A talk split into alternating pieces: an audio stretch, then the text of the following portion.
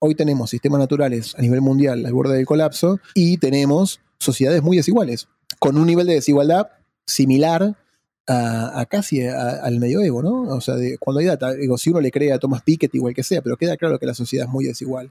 Ahora, eso pone un escenario de división muy peligroso para la estabilidad democrática, política, de seguridad. Esto es Conversaciones con Impacto, un podcast de Impact Latam. Acá vas a encontrar entrevistas, casos y otros contenidos de innovación, emprendimiento e impacto. Soy Dani Tricarico, tu anfitrión, y te invito a que te sumes a esta experiencia. Dale, sumate a la comunidad de impacto. Buenas, buenas, buenas, buenos días, buenas tardes, buenas noches, donde sea que estén. Bienvenidos a otro episodio de Conversaciones con Impacto este podcast de Impact Latam, donde entrevistamos emprendedores, referentes de este ecosistema de innovación, emprendimiento e impacto. Como siempre, los invito a sumarse a la comunidad de Impact Latam ingresando en www.impactlatam.co para poder acceder a información, beneficios y muchas cosas más para poder potenciar sus emprendimientos y organizaciones hacia la transformación y transición sostenible. El día de hoy tengo el gran gusto y honor también de conversar con Sebastián Hueliciejo. Eh, Seba es eh, Chief Policy Officer de eh, Global Steering Group for Impact Investment, del GSG, entre otras iniciativas que, él también lidera y que seguramente nos, nos irá comentando. Así que es un honor tenerte, Sebas, hoy aquí en Conversaciones con Impacto. Gracias por sumarte a este episodio. Gracias Dani por la invitación y felicidades por la iniciativa. Está, está buenísimo ese espacio que armaste. No, gracias a vos. Espero haber dicho bien el, apellido. Más o menos, este, es, es más fácil Welly. Está seguro, Welly, Welly, así me dice todo el mundo.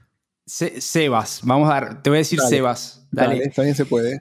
Muy bien. Eh, bueno, Sebas, contame y contanos un poco a todos, eh, un poquito acerca de tu trayectoria, ¿no? Este, ¿Cómo te metiste, cómo llegaste a meterte en estos temas de, que hoy llamamos de impacto, que quizá en ese momento que vos estabas, quizá no se hablaba tanto de impacto, eh, a los temas que, venís trabajando hoy?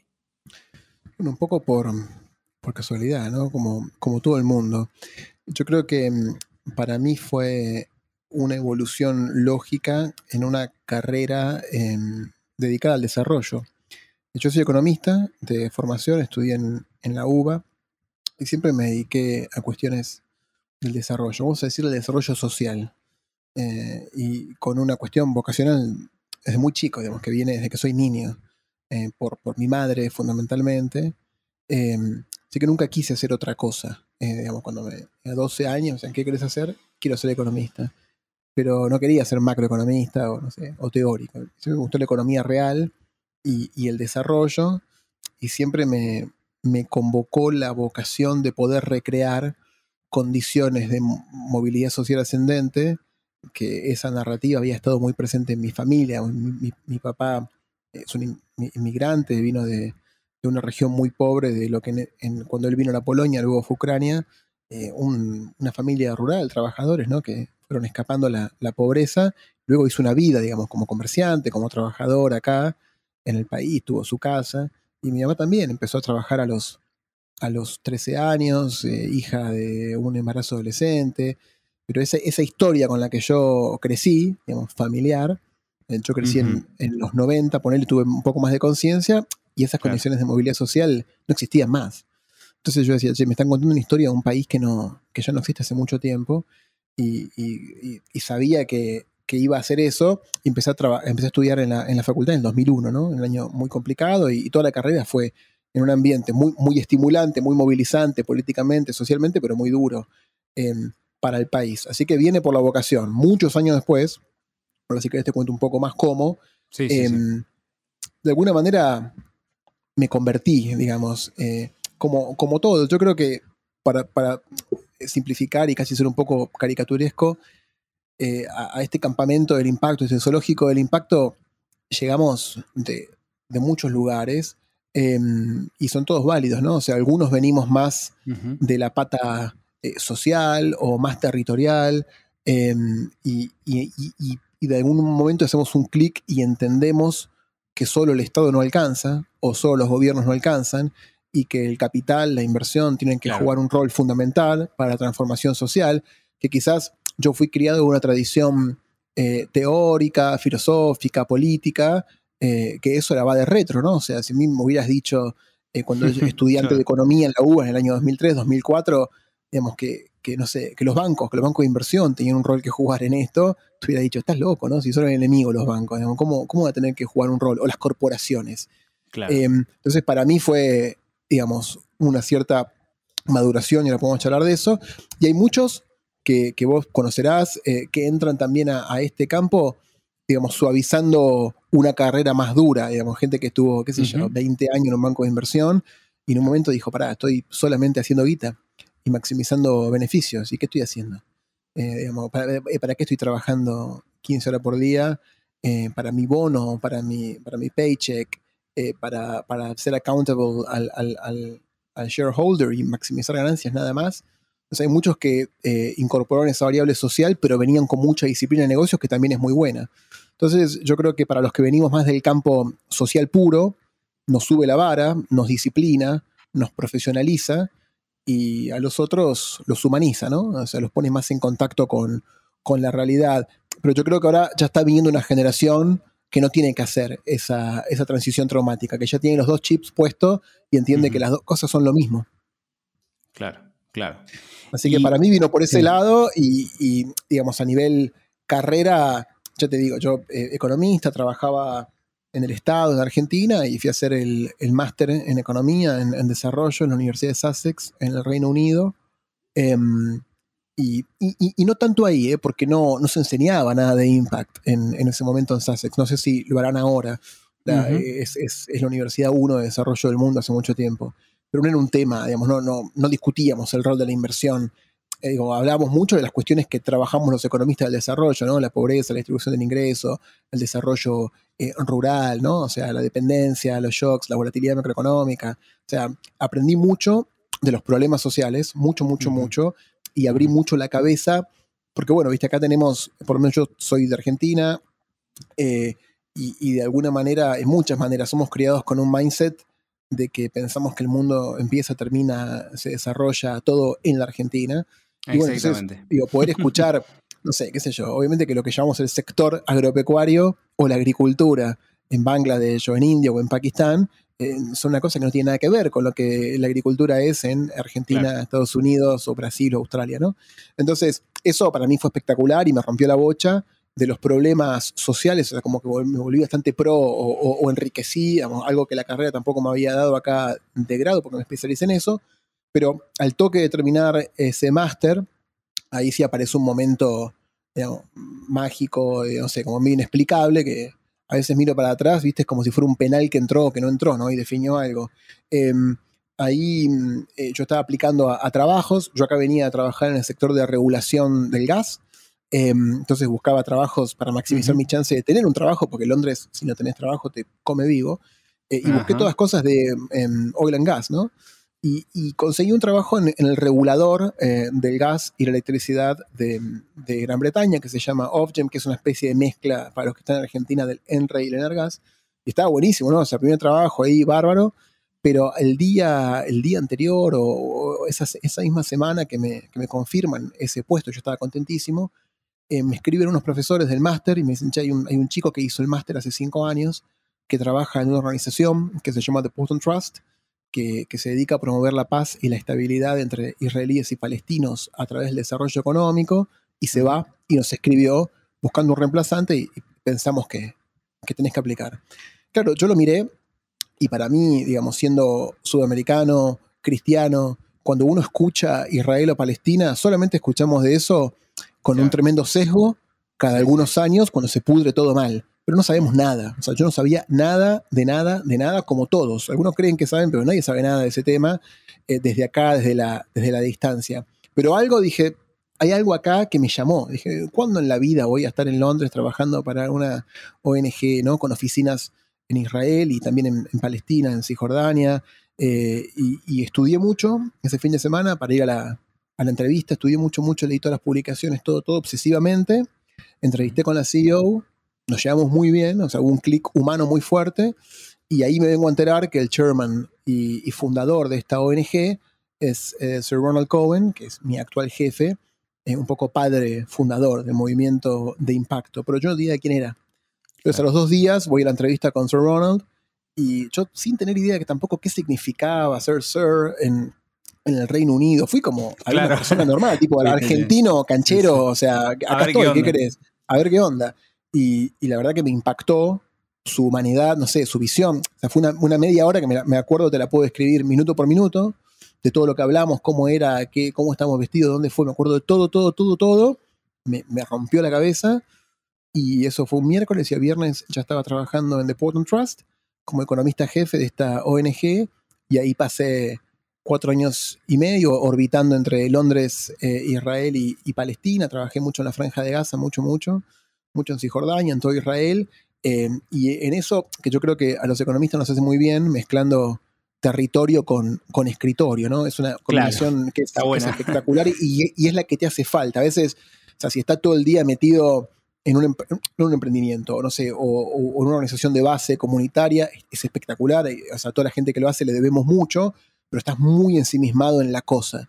También, si estás todo el día filosofando y, haciendo cosas académicas, te podés alejar un poco de la cosa que te interesa, digamos, aunque no quieras. Y, siempre tener una patita en el territorio y una patita en el escritorio eh, está bueno y eso me lo permitió, digamos, como economista analizando Em, la evolución de la economía palestina, la economía israelí, pero haciendo muchos proyectos eh, en el territorio. Claro, Sir Ronald ya tenía toda una trayectoria como gurú internacional de la inversión de impacto, ya había hecho, ya había fundado algunas de las organizaciones que son como la columna vertebral del movimiento de impacto en, el Reino Unido, que es el pionero, o sea, ya había hecho Social Finance, que es una especie de consultora advisory que, entre otras cosas inventó el modelo de Social Impact Bond, eso fundado por Sir Ronald, ya había creado el primer fondo de inversión de impacto que ahora se llama Bridges Fund Management. Lo había hecho en el 2002 como presidente de, una Social Impact Investment Task Force del, UK y después como emprendedor en eso. Y ya estaba estableciendo el primer mayorista de capital de impacto del mundo, que es Big Society Capital. Entonces, mucho de lo que hacíamos en el Portland Trust, que es una organización filantrópica, también empezó a ser cuestionado por la variable de impacto. O sea, pasamos de un modelo clásico de pura filantropía eh, a, cuestionarnos también nosotros nuestros propios em, programas. Bueno, y ahí me cambia la cabeza en, mil pedazos, no solamente por la cuestión del impacto, ahí se me hace muy claro que solamente el capital público, o en el caso de Palestina, solamente las donaciones o la filantropía internacional no, no van a, desarrollar el país. Eh, y también a nivel político, ¿no? O sea, yo venía de una sociedad de Argentina, como muchas, pero particularmente creo, muy dividida, que no sé, acá se habla de la grieta y demás. y eso, digamos, estar en el Medio Oriente con los israelíes, con los palestinos, me hizo relativizarlo y decir, bueno, o sea, ¿qué, rol cumplo yo? O sea, ¿ensancho la grieta o, o, me ofrezco eh, o, pongo el cuerpo y, la cabeza y el corazón al servicio de, sanarla? Y bueno, si esta gente cuando, cuando las cosas se pudre, se, se tiran bombas, ¿no? O sea, eh, entonces también me hizo relativizar un poco, vamos a decir, los dramas de, la Argentina y fue una temporada espectacular. Y luego seguí trabajando con Sir Ronald desde ahí, empalmé con el GSG, fui su primer director ejecutivo en, Londres cuando no existía, era menos, no había ni una entidad legal ni nada, era una idea. Eh, eso nació de un task force que hicimos para el G7 en el 2014, que Sir Ronald presidió, yo estuve en el secretariado y después cuando salió la idea de continuar eso como, como un cuerpo independiente que se iba a llamar el GSG, ahí estuve como empleado uno. Y luego llega otro momento en el que para mí también es, es muy fuerte, eh, interrumpime cuando quieras, Dani, eh, que también tiene que ver con, cómo veo el impacto. O sea, yo, viste, esencialmente siempre me gustó el sector público y la política. Y, me gustó la, en inglés se diría la politics y la policy, ¿no? Me gusta la política y me gusta la política pública, me gustan las dos cosas. Y creo que las dos tienen que dialogar muy, muy de cerca. Y ahí, en, en el año 2017, viajé a Argentina, mandado por Sir Ronald, que él me dijo, Argentina va a presidir el G20 el año que viene, eh, andá Argentina y juntate con el presidente Macri eh, y, decirle que tenemos que establecer un grupo de trabajo de, impacto en el G20. Yo le dije, mira, no, es que uno llega y dice, hola, quiero juntarme con el presidente Macri. Yo, hacía, yo hacía muchos años que no estaba en el, en el país, no conocía a nadie. Y ahí empecé a hacer algunos llamados, un amigo de un amigo de un amigo, seguro que eh, los conoces a todos los, que hablé, y me, apuntaron a una persona. Todos me decían el mismo nombre, que era Mario Quintana. Mario Quintana, un funcionario del gobierno muy importante, y, vine y, tuve una entrevista con él y le planteé lo del G20, y él me cantó eh, Falta y medio truco, y me dijo, bueno, mira, eh, esto me parece que es muy poderoso, pero no hagamos un grupo de discusión en el G20, hagámoslo en serio. ¿por qué no te venís a Argentina y venís acá a la jefatura de gabinete de ministros y armamos un programa real donde pongamos al servicio de la política pública las herramientas del impacto? yo no tenía ninguna intención de volver a Argentina, o sea, no, tenía, no, estaban los planes, teníamos un hijo un año, eh, estábamos perfecto allá, pero desde la absoluta inconsciencia de una reunión con Mario de dos horas y dos charlas telefónicas de media hora, igual que me pasó con Sir Ronald, me impactó mucho y, decidimos volvernos a Argentina y a los cinco días estaba de traje en la Casa Rosada y a los tres meses era secretario de Estado del Ministerio de Desarrollo. Y bueno, para mí fue también, también una experiencia espectacular y para cerrar un poco el currículum informal, cuando termina eso, porque cambia el gobierno en diciembre del 19, eh, esto es una anécdota más, más personal, eh, Sir Ronald me llamó después de las PASO de ese año, el gobierno perdió las pasos por más de 15 puntos porcentuales, me llamó y me dijo, mira, eh, leí el Financial Times, eh, no, esta elección es imposible que, que, se dé vuelta, eh, que tu plan A, B y C sea volver a trabajar con, con nosotros. dije, bueno, mira, me quedan cuatro meses de gestión, después vemos. Y bueno, dicho y hecho, el 2 de enero estaba trabajando de vuelta con, con, con, Sir Ronald, con el GSG, y armamos esta unidad que el GSG no tenía, Mm, de, de, policy, ¿no? como de políticas públicas, una unidad global. Y en ese momento, que fue antes de la pandemia, la, apuesta que traté de hacer es, obviamente que me dijeron, venite a, Londres, ¿no? De vuelta con nosotros. yo me quiero quedar en la Argentina, pero hay una pregunta que me atraviesa hace mucho tiempo, es si, si podemos ser globalmente relevantes desde, desde, Sudamérica. Entonces, para mí también casi que era como un statement, eh, quedarme acá y armar un equipo. El equipo que tengo yo son todos argentinos eh, y trabajamos con todo el mundo. Luego vino la pandemia, entonces se hizo más natural trabajar a distancia, porque no era tan natural eh, a principios de, o cuando yo cerré ese, arreglo, como que me dieron permiso como una excepción. y, acá estamos, y acá estamos tratando de... Viste, acá estamos con el equipo eh, trabajando muy de cerca con nuestros colegas del GSG de, todo el mundo, o sea, como el equipo core del GSG, y con todo, o sea, tenemos una red de, de países que le llamamos los National Advisory Boards de Impact Investment. Tenemos 27 que representan 34 eh, países ahora, porque justo antes de la Navidad se sumó Nigeria como país, un país muy importante de, África. Em, y tenemos una red muy extensa en, América Latina y para mí es como, es un sueño, ¿viste? O sea, eh, es un grupo espectacular y, siento que, que, yo me enfoco mucho en el rol de los gobiernos, ¿viste? En la, en la transición. Y, con Ronald hice un poco de todo, o sea, con Ronald aprendí finanzas, aprendí inversión, digamos. Eh, yo siempre digo un poco en joda en la UBA en la Universidad de Buenos Aires es mucho, mucho Hegel y, poco Excel. Entonces, bueno, toda esa cosa más de business la aprendí con él, ¿no? Eh, trabajando con él. O sea, ahí, ahí yo hice como mi, camino al endurecimiento de mis, de mis skills eh, también. Así que ahora muy enfocado en cuál es el rol de los gobiernos para, para eh, vamos, a decirle, posibilitar la revolución de impacto o el avance hacia economías de impacto en todo el mundo y estoy muy, muy abocado a eso. Qué bueno y, qué interesante, Diego. Me abriste varias puertas, pero quiero hacer algunos cortes importantes en tu, en tu linda trayectoria y en tu linda vivencia. Vos hablaste que estudiaste desarrollo y, la pregunta que, pensaba mientras comentabas eso, ¿qué, tiene que ver o cómo el, desarrollo es un, eh, aliviador eh, de cara al conflicto? de, en este caso, de tu experiencia en Medio Oriente? Mm.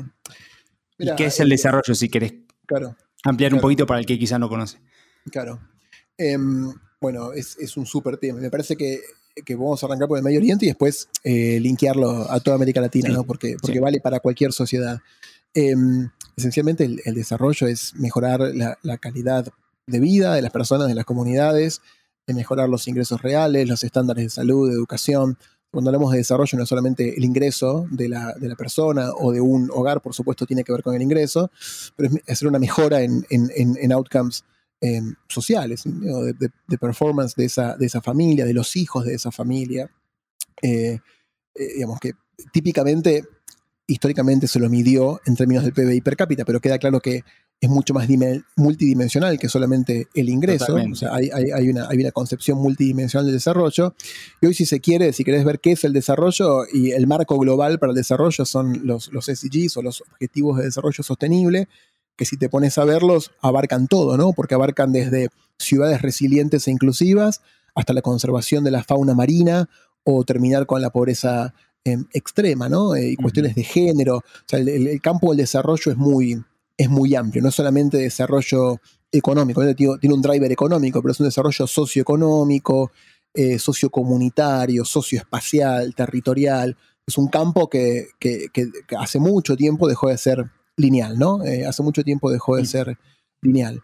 Ahora, donde, eh, digamos, los ciclos de desarrollo nos dejan sociedades empobrecidas y, y, divididas, ¿no? O sea, yo, eh, eh, está claro que la manera en que se desarrolló el capitalismo, ¿no? sobre todo desde los fines de los 60, los 70, cuando termina el estado de bienestar eh, en las economías centrales, em, sí, fue muy exitoso en la generación de riqueza, en algunas economías en la generación de empleos, hubo mucha gente que ganó mucha plata, pero queda claro que quedamos o sea, se vio en la crisis del 2008, se vio en el COVID, se ve en todos lados, que tenemos dos resultados de ese modo de acumulación, que básicamente es un modo de acumulación que solamente se guió en el mundo de los negocios y la inversión por la maximización de retornos financieros y no se preocupó mucho por qué le hacía a los sistemas naturales. Hoy tenemos sistemas naturales a nivel mundial al borde del colapso, salvo que uno sea un negacionista, lo ve,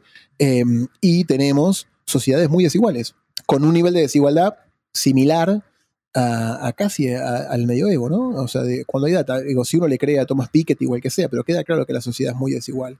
Ahora, eso, eso em, pone un escenario de división muy peligroso para la estabilidad democrática, política, de seguridad. Entonces, en el caso de, Israel y Palestina, en, en, en el Potent Trust, nosotros decíamos que teníamos un approach al conflicto de triple hélice.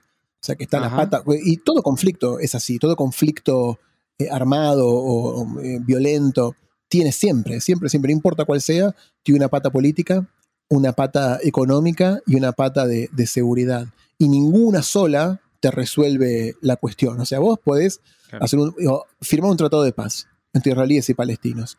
Y no se puede pasar porque encontrás eh, los líderes y, los convences, y viene Estados Unidos o viene alguien y, se sacan una foto y lo firman. Ahora, el PBI per cápita en la franja de Gaza es de poco más de mil dólares, o sea, a nivel África subsahariana o un poco menos. Y en Tel Aviv, que queda a 40 minutos de Gaza, es de 45 mil dólares. Entonces, no hay estabilidad posible con ese grado de, de desigualdad. O sea, vos tenés dos millones de personas que viven esencialmente con seis horas al día de electricidad, con 95% de su acuífero contaminado, sin sistemas de, saneamiento, ¿no? de saneamiento de residuos cloacales. Son 2 millones de personas que están en 360 kilómetros cuadrados, al lado de una sociedad muy rica, que es un milagro y es una cosa fantástica, Israel. Ahora, vos firmás el Tratado de Paz, pero, pero no va a haber paz eh, con eso. Lo mismo, eh, vos eh, hacés desarrollo, pero también tenés que fijarte que las facciones terroristas cesen su operación terrorista. Entonces, para nosotros, siempre en Put Trust, tratamos de ocuparnos del driver económico o del driver de desarrollo, que esencialmente era generar crecimiento y empleo en la sociedad palestina, que son dos cuestiones. En, la franja de Gaza, eh, el 45% de la población de estas 2 millones de personas tiene menos de, de 15 años. La tasa de desempleo general es casi el 50% y la, casa y la tasa de desempleo joven, entre menos de 21 años, es de casi 70%. Entonces, pues decís, ahí el impacto es crear un puesto de trabajo. Un puesto, o sea, creación de empleo es impacto. Entonces, eh, nosotros trabajamos mucho. O de ese número 8, nada más. Sí, y, eso es crear impacto y es crear eh, estabilidad. O no hacerlo es garantizar la inestabilidad, porque ese joven que creció en ese estado de desarrollo en su vida, Digamos, si no puede emprender, no puede tener ingresos, no puede llevar una vida, no, se puede casar, no puede tener una pareja, no puede tener una familia, no puede acceder al hábitat digno, lo, mejor que le queda en su vida es convertirte en un miliciano de, Hamas. Eh, entonces, eso es caldo de cultivo para que las facciones terroristas recluten jóvenes. hay, como una fantasía de que todos los de Gaza son terroristas, digamos, eh, obviamente que no y por suerte no. Em, se cree que jamás tiene una milicia de unas 40.000 personas y tiene de rehén a los otros 2 millones ¿no? que viven ahí.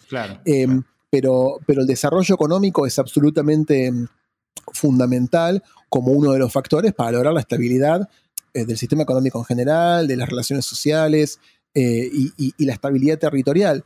Y acá en, Argentina yo trabajo mucho temas urbanos y esa desigualdad y ese desdesarrollo también están planteando un desafío muy grande, por ejemplo, a nuestras eh, ciudades. Te voy a dar un dato que vos, que vos sos nerd como yo y te va a gustar. O digo, te va, te va a espantar, ¿no? Pero te va a gustar. Entre, el, entre el año 2006 y el año 2016 hay un estudio de, un think tank que se llama CIPEC, que estudió cómo crecieron las ciudades argentinas, ¿no? O sea, las ciudades van eh, expandiendo lo que se llama su mancha urbana, ¿no? Ocupan una superficie y cada año se ocupa más superficie en el desarrollo eh, urbano. Em, del 100% del territorio que, se expandieron las ciudades de la región metropolitana de Buenos Aires y la ciudad de Buenos Aires, la ciudad no se expandió nada porque ya está contenida, ¿no? Pero lo que mm. se expandió el área metropolitana de Buenos Aires de ese 100%, el 84% fue para, mm, para uso residencial, ¿no? para gente que vive ahí, para, para hábitat.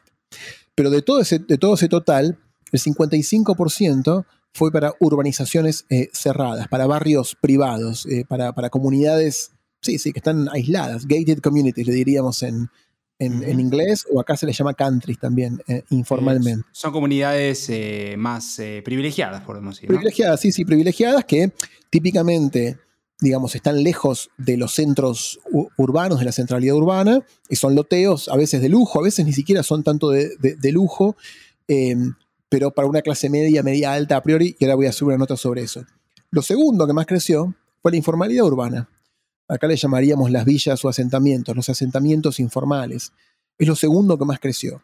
Entonces, la desigualdad económica y la desigualdad social se ve reflejada muy claramente en el desarrollo territorial. Y una sociedad en la que unos viven enrejados en una comunidad de lujo y otros viven en, barrios muy vulnerables, sin asfalto, sin electricidad, sin eh, agua potable y sin sistema cloacal eh, y, sin seguridad en la tenencia de la tierra, esa sociedad va a ser muy inestable y va a ser cada vez más inestable. Entonces, esa cohesión social no es solamente, obviamente que primeramente es para la población vulnerable, ¿no? Pero también es para toda la sociedad, porque el que vive en esa comunidad cerrada, bueno, un día va a poner seguridad y otro día va a poner un tipo con una metralleta y otro día va a ser un foso y va a poner cocodrilo, ¿no? Pero ¿hasta dónde va a llegar eso? Y, hay sociedades muy, muy desiguales, pero eso no es forma de vivir, digamos, son, no son sociedades vivibles, no son sociedades gobernables y no realizan su máximo potencial, porque se les complica todo, la producción de bienes y servicios, se fuga talento, expulsan jóvenes, eh, no crean ambientes conducentes al emprendimiento, hay muchas barreras físicas al desarrollo de los negocios. Entonces, el desarrollo, te puse solo dos ejemplos, el desarrollo, que en este caso, digamos, la, informalidad urbana es la, es la manifestación territorial de muchas otras falencias multidimensionales, ¿no? O sea, la persona, la familia que termina eh, teniendo que revertir a una solución informal en un asentamiento, eh, no lo hace porque le gusta, porque quiere, porque sea delincuente, lo hace porque se cayó del mapa, ¿no? O sea, no, no genera ingresos suficientes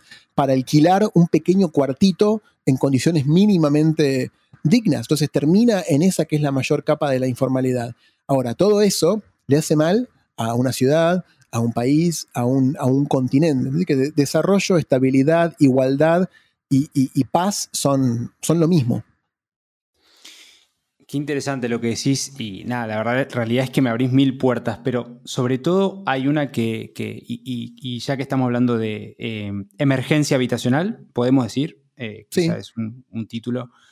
Eh, acá en Chile se está hablando de que, y, me asombró el dato, ¿no? De que para resolver el problema habitacional, el delta o el déficit son 500.000 ¿no? unidades, por decir una manera, ¿no? La verdad que me pareció poco, eh, entonces empecé a indagar y hablé con gente de, techo y demás, y me decían, el problema no es en la construcción, eh, em, son las tierras. Otros me decían, el problema son las tierras. Digo, bueno, se resuelve y no quiero caer en, el eslogan político, ¿no? Pero con, el tierra, techo y trabajo, es, es parte de esos tres. Eh, ¿Cómo lo ves eso en Latinoamérica? Mira, el número yo no lo sabía de, Chile. Eh, acá en Argentina se estima que el déficit habitacional es de 3 millones y medio de unidades, ahora debe ser un poco más. De ese total, más o menos el 50% es cuantitativo, quiere decir hacen falta unidades nuevas, y el 50% es cualitativo, que quiere decir las unidades existentes son eh, deficitarias. Eh, así que no sé, Chile quizás tiene sentido que sean 500.000, no lo, no lo sé realmente, no me parece tan descabellado el, número. Em, más allá de eso, sí, obviamente que, tierra, techo y trabajo yo, es, una agenda que, con la que me siento muy identificado y trabajo muy de cerca en Argentina con Techo y otras organizaciones que, que luchan por esa agenda.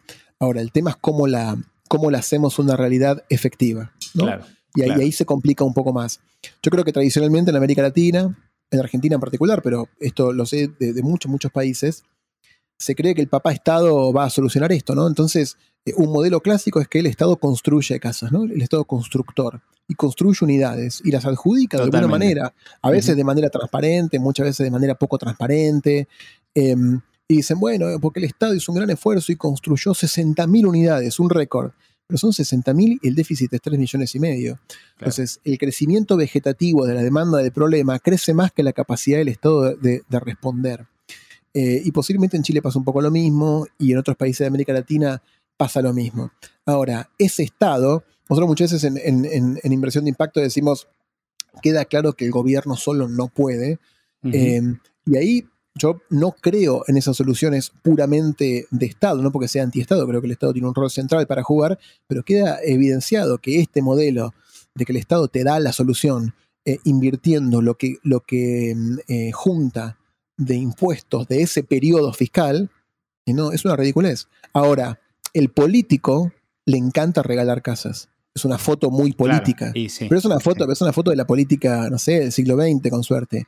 Pero le encanta regalar casas, le encanta regalarle casas a una familia joven, con un bebé, tener el bebé para darle la llave y hablar del sueño de la casa propia. hay, muchos, hay mucho cinismo y hasta un poco de mala leche en eso, porque vos tenés que saber, como hacedor de política pública, que esa manera de hacer política pública nunca le va a tocar al 100%, ni de cerca. Entonces vos te estás sacando una foto con el 0.05% que le tocó y le haces creer al 100% que le va a tocar, pero no le va a tocar nunca de esa manera. Ahora, ¿cómo creamos mercados y cómo creamos herramientas estatales para que de a poco sea posible para el 100%? Típicamente la informalidad urbana es el resultado de la falta de planificación, de la falta de esto y la falta de mercado. Entonces, eh, en buena medida, tiene que ver con la falta de acceso al suelo y le agrego la palabra asequible, un suelo que, que la clase trabajadora pueda, pueda pagar. Hay lotes, pero no los puede pagar la clase trabajadora. volviéndonos al caso de mi familia, eh, se asentaron en una localidad eh, del Gran Buenos Aires, una localidad muy obrera, muy popular, y, compraron un lote y edificaron una casa. Y lo compraron en pesos, o sea, en moneda local, en cuotas. Eso no existe. O sea, un trabajador no puede, no tiene manera de comprar un lote en, en moneda local eh, digamos, sí estar expuesto a shocks a un precio que pueda pagar.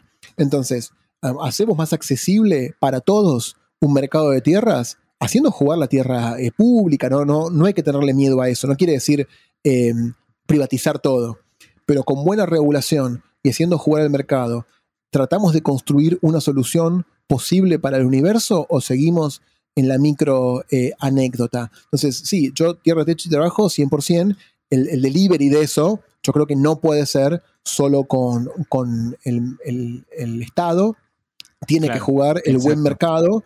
Eh, y, ahí aparecen un montón de herramientas, por ejemplo, de Blended Finance, que el Estado, por ejemplo, tiene una guita, un dinero cada año.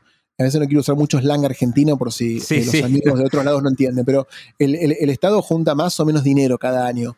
Bueno, tiene una opción lo usa otorgando 100% de subsidios a muy poca gente ese año, quiere decir, utiliza su capital con una tasa de rendimiento de menos 100%, porque la regala, ¿no? O sea, si el Estado pensara que lo que tiene, en vez de ser gasto público, es inversión pública, como inversor la puede regalar y le da menos 100%, o entre menos 100% y market rate puede hacer de todo. Eh, ahora, hay que llevar esas herramientas al Estado. Por ejemplo, si creara un fondo para invertir en la vivienda, podría bajar el costo de capital para, un, para muchísimos eh, sectores. Si total vos ya estabas dispuesto a hacer una, pérdida de 100%. eh, y puedes hacer cross subsidies o, que eso sea el layer junior de un fondo de blended finance. Eh, hay muchas maneras en hacer jugar a ese capital público más inteligentemente. Ahora, esos cambios estructurales posiblemente no te hagan ganar la próxima elección. Y tenemos elecciones cada dos años o cada tres años en diferentes países. Entonces, estamos un poco en esa trampa y, no se sale solamente con tecnicismos, sino que también se sale con liderazgo político. Eh, y moviéndome, moviéndonos un poquito de tema hacia, hacia el hoy, ¿no? Eh, y, creo que atravesamos un poquito, hablamos de desarrollo, de, este pase eh, también en, este fondo público, ¿no? De, que, que generan el gobierno y demás. Em, hoy en el Global Steering Group for Impact Investment, este, este organización mundial que trabaja temas de impacto, quizá para los que no, no lo conocen, eh, y acá un, lindo hito que, generaste vos con tu equipo, que es el, trabajar con el G7 ¿no? y, generar un task force acerca de impacto con un reporte y con cierta, digamos, eh, con un trabajo muy potente hacia el norte que, debería llevar ese G7 desde la presidencia eh, británica. ¿Puedes contar un poquito acerca de, ese trabajo, de, de qué de qué resultados tuvieron, qué, qué aprendiste en ese proceso. Perfecto, no, no, buenísimo. No, esta vez es como que uno se siente medio, medio chanta andar hablando del trabajo que hizo eh, uno mismo, así que gracias por, preguntarlo. No, no, está buenísimo, la verdad que. Digo, no quiero comentarlo con ánimo publicitario tampoco, pero em, esencialmente nosotros cuando trabajamos en cuestiones de advocacy, eh, como viste, de, política pública, eh, trabajamos en diferentes planos. A veces trabajamos con, nuestros países miembros y tratamos de ayudarlos a vincularse con sus gobiernos de manera consistente, eh, porque, bueno, vos si sos un grupo de, influencia que le importa el impacto en un país, en Chile, en Uruguay, en Argentina, en Paraguay, donde sea, seguramente te querés vincular con el gobierno, pero ¿qué le vas a pedir? ¿Qué herramientas sabes que existen? ¿Qué innovaciones le puedes ofrecer eh, al Estado como, como una salida? Eso es distinto en los diferentes países. Entonces nosotros trabajamos mucho con nuestras comunidades en cada país porque nosotros conocemos un poco las herramientas, pero no conocemos los países. Y ellos conocen, por supuesto, sus países eh, muy bien y sus, y sus marcos normativos y sus marcos institucionales. Em, entonces, hacemos ese trabajo más directo. A veces hacemos trabajo de, como de generación de know-how. Por ejemplo, el año pasado sacamos un paper muy, muy lindo de Results-Based Finance o, digamos, como eh, compras públicas basadas en resultados o programas públicos basados en resultados, que es una de las grandes innovaciones que los gobiernos tienen que hacer para avanzar hacia la economía de impacto, si querés después hablamos de eso, porque es todo un tema. Y hay otro plano en el que nos manejamos, que es el plano de lo que llamamos International Advocacy. Y ahí los dos foros más importantes son el G20 y el G7. Así que yo, mi, mi, tarea fue tratar de meter al GSG en esa conversación. Bueno, y ahí estuvimos, ¿no? Los argentinos, medio cara dura, un programa, empezamos a hablar eh, con la gente del gobierno británico con la que ya trabajamos y por supuesto con Sir Ronald, eh, con mi CEO, con, con, con, quien después fue el chairman del Task Force que se llama Nick Hurd, un ex político británico, un gran aliado nuestro.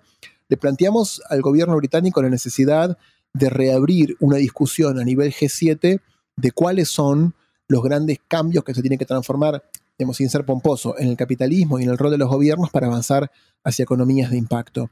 Y de todos esos transformadores sistémicos, decidimos enfocarnos en dos cosas que sentimos que en este momento son las más eh, importantes. Tenemos dos grupos de trabajo y uno está mirando cuestiones de, en inglés le llamaríamos Impact, Integrity, Transparency and Harmonization, que quiere decir eh, hoy también con el advenimiento del impact, como toda, no sé, como nos fue en su momento la agenda verde, todo es impact, ¿no?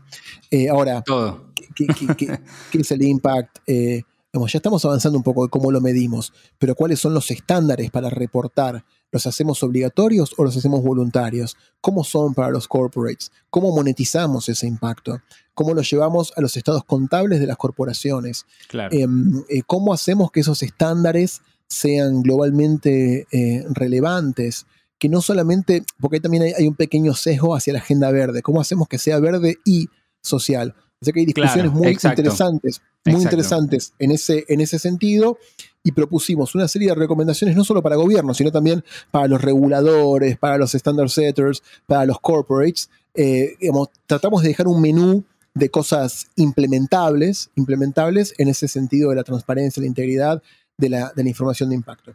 Y por otro lado, eh, armamos otro grupo que estuvo enfocado en la pregunta de cómo em, incrementar los flujos de capital eh, de impacto, porque el impact, cuando, cuando hicimos el Task Force del, G7 en el 2013, eh, nos habíamos puesto el objetivo de bueno, tiene que llegar a un trillón de el, puro impact, ¿no? O sea, ese capital que busca proactivamente impacto social o ambiental, medible, ¿no? Em, tiene que llegar a un trillón. Cuando llega el primer trillón, trillón eh, expresado, ¿no? Como lo expresan los gringos, eh, one trillion. Em, eso va a ser un milestone, va a ser un hito, eso va a cambiar la conversación. Se está llegando a ese, a ese trillón, pero sigue siendo más o menos un trillón, es más o menos una cienteava parte de todos los assets eh, under management.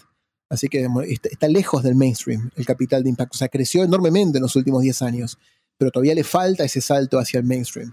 ¿Y, qué es el impact y qué es el ESG? ¿Cómo dialogan?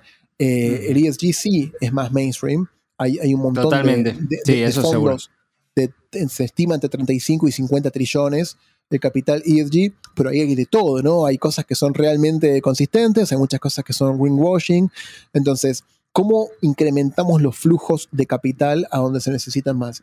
Hoy tuvimos un grupo de trabajo em, que, se dedicó a responder estas preguntas y planteó elementos interesantes con algunas recomendaciones para multilaterales, para DFIs, para inversores institucionales, eh, para fondos de pensión, para compañías de seguros, digamos, pensando cómo sería el diseño de vehículos financieros estratégicos que permitan eh, escalar el, capital. Todo bajo un paraguas financiero para lo que llamamos la, transición justa. Así que definir unos, unos elementos de Just Transition Finance que, están muy buenos, pero siempre con la, con la mirada de incrementar los flujos de capital. O sea, esos dos pilares sacaron un montón de recomendaciones, lo más importante fue que todo lo hicimos con un grupo de 120 líderes del mundo de los negocios, eh, muy, muy pesados, muy, muy globales. La verdad que no sé, por ejemplo, tuvimos como miembro de nuestro steering committee a Emmanuel Faber, que había sido CEO de Danone. y, apenas terminó el Task Force, lo nombran a Emmanuel Faber, eh, chairman, presidente del International Sustainability Standards Boards uh, del uh, IFRS Foundation. O sea, va a ser el tipo que está trabajando en el estándar global para definir métricas de impacto.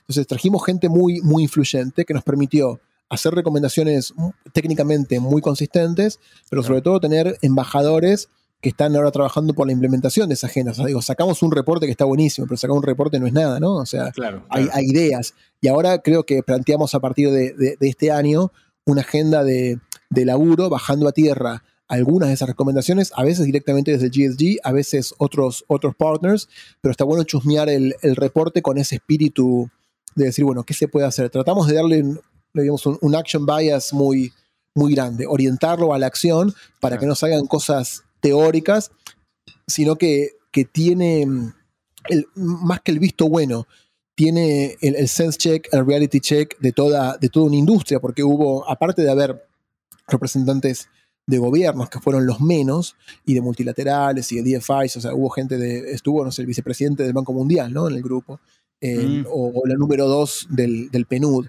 Eh, a, nivel, a nivel global. Eh, entonces hubo mucha representación de eso, pero también hubo gente de, de BlackRock o de Shredders, de Temasek, no sé, o sea, como de, fondos, de intermediarios. Em, hubo gente de eh, IOSCO, hubo gente que está en, IFRS. Así que todas las recomendaciones son muy reales, ¿no? O sea, no, no, no fueran hechas por gente que está desconectada de la, de la industria, que sabe que se puede y también trató de darle un tinte eh, ambicioso. Así que a partir de ahora, con todos nuestros partners en América Latina, pero en todo el mundo, eh, tratando de empezar una agenda de movilización para la implementación de algunas de esas recomendaciones. Espectacular, Seba. La verdad que buenísimo. Es, espectacular y significativo y contundente lo que lograron, ¿no? Este, eh, hilvanar, eh, por un lado, la parte técnica, que vos decís como orientado hacia la acción y que no quede en un paper, que no quede en un compromiso eh, tampoco. Y por otro lado, tener esa voluntad política o voluntad también de, embajadores del mundo que están en el mundo privado buscando que esto se haga, ¿no? Que tanto se habla y tanto hablamos de la transición eh, sostenible, de, la urgencia de esto de los 10 años, pero eh, ya lo hemos visto en la última COP26 eh, esperemos este año a ver qué, va a suceder, pero mm, que, nos quedamos todavía en, términos eh, puntuales, en generales no, pero puntuales, todavía esperando ese compromiso grande de, los países que mueven la aguja, ¿no? Sí, y aparte yo creo que también tratamos con esta iniciativa de transmitir un, sentido de urgencia, ¿no? O sea, em, creo que queda claro que, no es una cosa opcional, que podríamos hacerlo o no hacerlo, o, cambiamos el ADN del sistema económico global o nos vamos a la recontra B, ¿no? O sea, o, seguimos profundizando el deterioro ambiental, lo estamos viendo desde el calentamiento global hasta, hasta lo que quieras, eh, y seguimos profundizando la desigualdad social. Por ejemplo, digamos, volvamos a la, a, la, a, la, informalidad urbana. En Argentina son por lo menos, por lo menos al 2016, 4 millones de personas que vivían en asentamientos informales, ahora son más pero en el mundo son mil millones de personas que viven en mm. asentamientos informales. Eh, esos asentamientos informales o esa migración hacia las ciudades que no les dan respuestas a esos migrantes y se, y se, engrosa la informalidad urbana, eh, la, pandemia la multiplicó por, por mucho. Por mucho. Claro, totalmente. Eh, porque de alguna manera expuso las condiciones de vida en esos barrios que para mucha gente eran invisibles, ¿no? O sea, quédate en casa y lavate las manos. Bueno, no tengo casa y no, tengo, agua, ¿no? No tengo infraestructura. No tengo infraestructura, o sea, hola, estoy acá, eh, vos no me ves, soy, un poco invisible, pero no, ¿viste? Y los gobiernos también lo decían. Entonces, ese es un, ese es un tema. Eh, y segundo, eh, mucha, de esta, mucha de esta migración está, está motivada por conflicto eh, político, a veces por conflicto armado, digamos, como cuando caen 4 millones de sirios a, Turquía, la ciudad de Turquía no está lista, y ninguna ciudad está lista para absorber a 4 millones de personas. o, los migrantes que escapan eh, el deterioro enorme económico de regímenes, por ejemplo, como el de Venezuela, que llegan a Colombia. Eh, Colombia no está lista para recibir 2 millones de personas o 3 millones de personas. Y digo, ningún país está listo para recibir ese influjo. Buenos Aires recibió un influjo mucho menor, pero si miramos los informes, Colombia es el gran receptor. Todo eso va, a poner presión sobre las ciudades. Y por otro lado, el cambio climático. Eh, el cambio climático. En, países donde hay, como se llama, smallholders, que ven una cosecha perdida, dos cosechas perdidas por la sequía o por las inundaciones, abandonan la ruralidad y van a estar yendo cada vez más a las ciudades. Así que este problema va a ser cada vez más grande. ¿Es un problema social? Es social, pero puede también tener una motivación ambiental. Por eso la agenda ambiental y social son esencialmente eh, eh, las dos caras de la misma, de la misma cosa. Entonces, eh, hay un gran valor social a ser generado si lo hacemos bien e invertimos donde hay que invertir, pero si no, hay un costo social enorme en el status quo que nos puede llevar a un lugar muy, muy feo, realmente muy feo, que, que es un escenario que no quiero ni, ni plantear, ¿no? Pero, pero muy, muy duro a nivel global y en cada uno de nuestros, de nuestros países. Totalmente, totalmente. Sebas, un poco para cerrar, em, quiero preguntarte, eh, por un lado, si puedes mencionar algunos eh, libros o, autores o referentes de charlas TEDx, lo que sea, para, que, para aquellos que les interese profundizar. Y por otro lado, un libro, serie, película que te haya impactado mucho y que te, que te haya resonado mucho en este último año de, últimos dos años de pandemia y quizá vamos por más. Te voy una confesión, em, Dani. Eh, estuvo la pandemia em, y el año pasado en Argentina hubo 11, 12 días de clases eh, y tuvimos un bebé en la pandemia. Ah, Así que tengo uno de cinco. Gracias. Uno de cinco, una de uno y medio que no fueron a la escuela y trabajando acá haciendo malabares. Así que fueron los, los, dos peores años de mi vida en consumo eh, no vi nada, no escuché nada, no, leí nada. O sea, como que estoy, me agarrás en mi peor estado, digamos, histórico, son los dos años, soy, soy un bochorno. Tendrías que hablar con alguien que haya pasado una, una pandemia más, más intelectual. Pero no, digo, por, más allá del chiste, que es un poco cierto, para nombrar dos cosas. Una que me, que me gustó, que creo que es un poco obvia, un poco obvia, eh, es un documental de, un documental, un documental de Netflix que en inglés se llama Kiss the Ground, acá creo que se llama Besa la Tierra, que es acerca de, agricultura regenerativa. Y lo, narra Woody Harrelson, y bueno, y, yo no sabía nada de agricultura regenerativa. Y, me, desde que lo vi me dejó mucho pensando. Eh, básicamente habla del rol de la agricultura regenerativa eh, para el cambio climático. O sea, la proposición básica, yo no sé nada de, agricultura, pero a ver, quizás digo una burrada, es que, no sé, por ejemplo, hacemos el summit de GSG y le pagamos a una compañía que se llama Carbon Footprint Limited para que nos mida la huella de carbono. Nos dice, generaron tanto, vale tanto, le pagamos y eso y ellos con ese dinero plantan árboles en un país africano. Bueno, lo que dice la película es, los árboles tardan 20 años en capturar carbono al ritmo que lo necesitamos. Eh, el secreto está en la captura de carbono, por ejemplo, de las pasturas, de las pasturas que se utilizan para alimentar al ganado. Esa pastura, la raíz de esa pastura es capturadora de carbono, o sea, la ganadería pastura rotativa es carbono positiva. O sea, captura mm. más carbono del, que emiten eh, las vacas, ponele. Entonces plantea mucho acerca de cómo fue el proceso de, certificación en, Estados Unidos y qué se puede hacer con otro tipo de agricultura, no solamente para que no sea un problema, sino para que sea una, una solución. Para mí que no sé nada de agricultura, me dejó mucho pensando y creo que cualquier persona latinoamericana también la dejaría pensando. Muy Esa película Kiss the Ground. Interesante. Está en Netflix ahí. Y, libro, eh, voy a ser obvio, ¿viste? O sea, sacó el año pasado eh, su libro, mi, mi, jefe, Sir Ronald. Exacto. Eh, que se llama Impact. y, está buenísimo. O sea, está buenísimo porque lo escribió en un lenguaje mm, apto para todo público.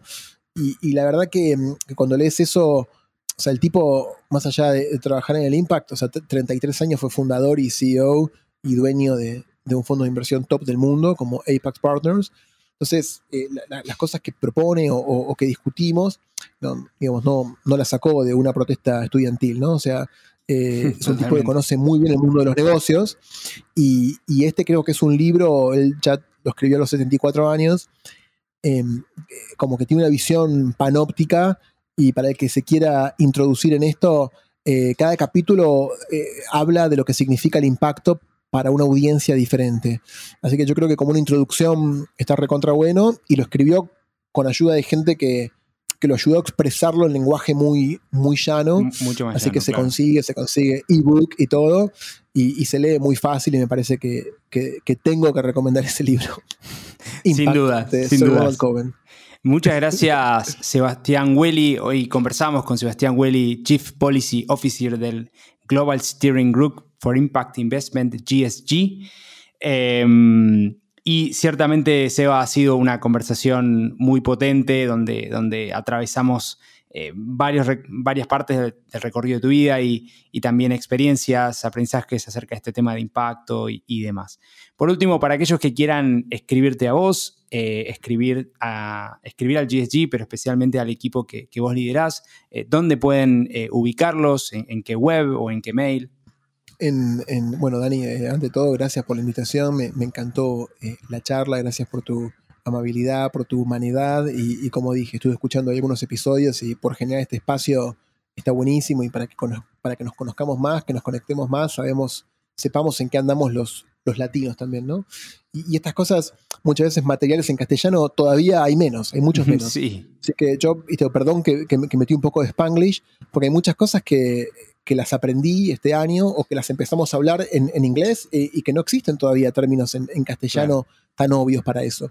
Así que estás haciendo un aporte muy, muy importante, así que gracias también por, por invitarme. Gracias, Y después el contacto, eh, el GSG tiene un website que está un poquito desactualizado, pero ya se va a actualizar. Eh, es GSG, o sea, gsgii.org.org.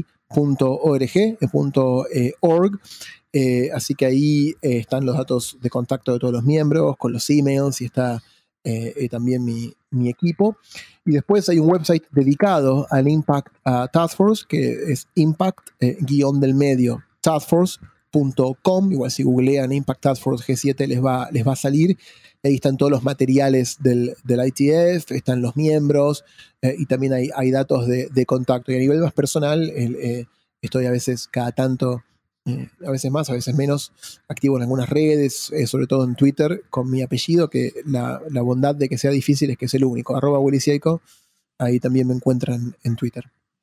Buenísimo, Sebas. Gracias por tus palabras también y, ciertamente eh, no va a ser la primera vez que conversemos, vamos a seguir conversando en, otra ocasión para que nos cuentes más novedades acerca del lindo trabajo que están haciendo desde el GSG. gracias, Sebas. Gracias a todos y cada uno de ustedes por prestarnos su oído, su tiempo eh, y participar eh, con nosotros de otro episodio de Conversaciones con Impacto, este, episodio, este podcast de Impact Latam, donde entrevistamos emprendedores y actores relevantes del ecosistema de innovación, emprendimiento e impacto. Como siempre, los invito a sumarse a la comunidad creciente de Impact Latam ingresando en www.impactlatam.co para poder acceder a información, beneficios y muchas cosas más eh, de cara a la transición y transformación sostenible. Así que los invito también por último a dejarnos una breve reseña de este episodio. Si te gustó, compartilo. Si no te gustó, escribinos para poder mejorar y, entregar eh, más y mejor contenido. Así que donde sea que estén, nos vemos en el próximo episodio. Buenos días, buenas tardes y buenas noches. Muchas gracias por sumarte a este nuevo capítulo de Conversaciones con Impacto.